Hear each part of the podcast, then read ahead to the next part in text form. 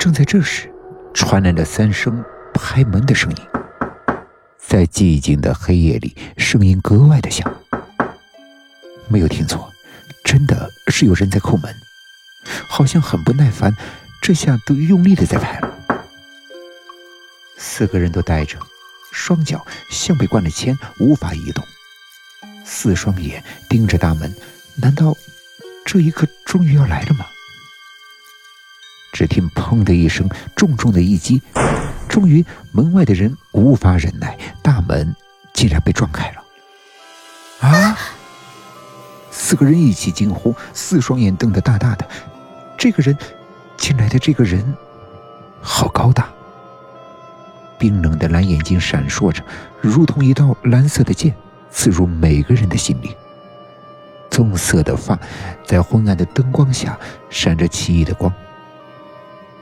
这个人毫无表情的扫过屋子里的每个人，一股寒流瞬间充满了整个空间，冷得人牙齿打颤。怎么不开门呀？好熟悉的声音，后面又进来了两个人，竟然是杨雨婷和程莹。啊，杨叔叔，程姨。回过神来的潘哲熙惊喜交集，他们来了，真的来了。你们怎么回事啊？为什么不开门？啊，杨叔叔，我们正在担心，为什么你们还没到？上扬松了一口气，回答他们的声音中竟然有着期待。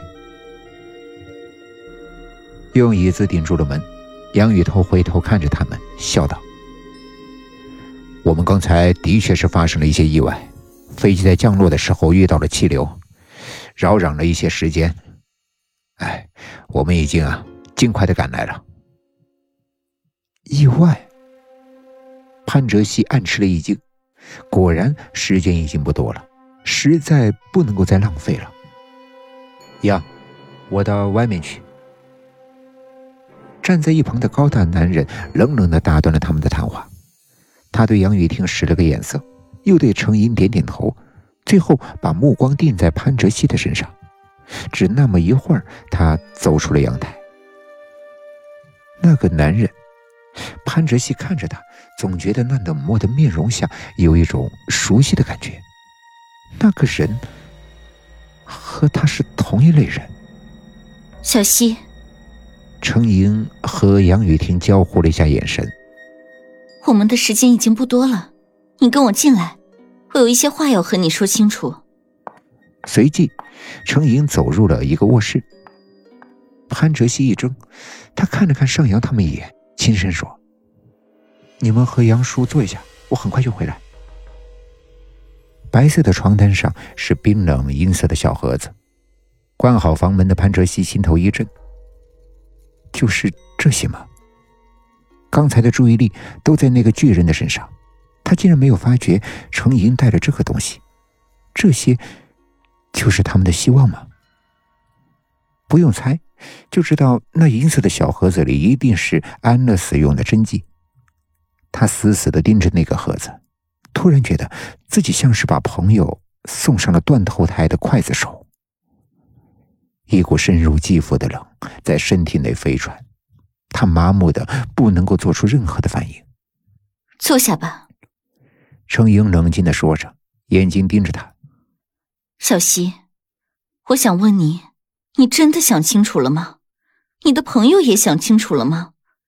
等一会儿，我们就不能再走回头路了。潘哲熙的身体晃动了一下，不能再走回头路了。人的一生在十字路口要做很多的决定，这次的这个决定是最好的吗？也许只有结果。才能够告诉他，老师明爱辉三个人的面孔在他的脑海里掠过，他已经不能够再犹豫不决了。是的，已经决定了，我们要赌这一次。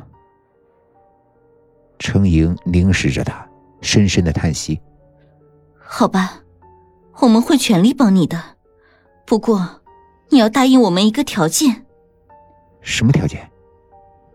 不要说一个，就算是千百个，他也一定会答应。如果真的有人救不活，你要马上离开这里。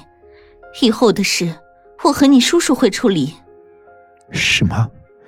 他没听错吧？要他放弃朋友，把麻烦丢给别人，把他当什么了？我才……你想想你的父母。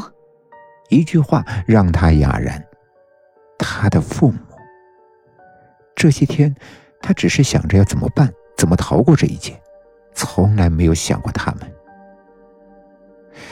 他们都已经开始年迈了，但作为他们唯一的儿子，他竟要这么的自私，竟然从不理会失败的后果，因为他从来不会去想有失败的发生。这件事如果失败，后果会很严重的，你要为他们想一想。我和你叔叔会想办法的，你一定要听我们的话，要不然我们是绝不会帮你的。程莹坚决的语气是没得商量。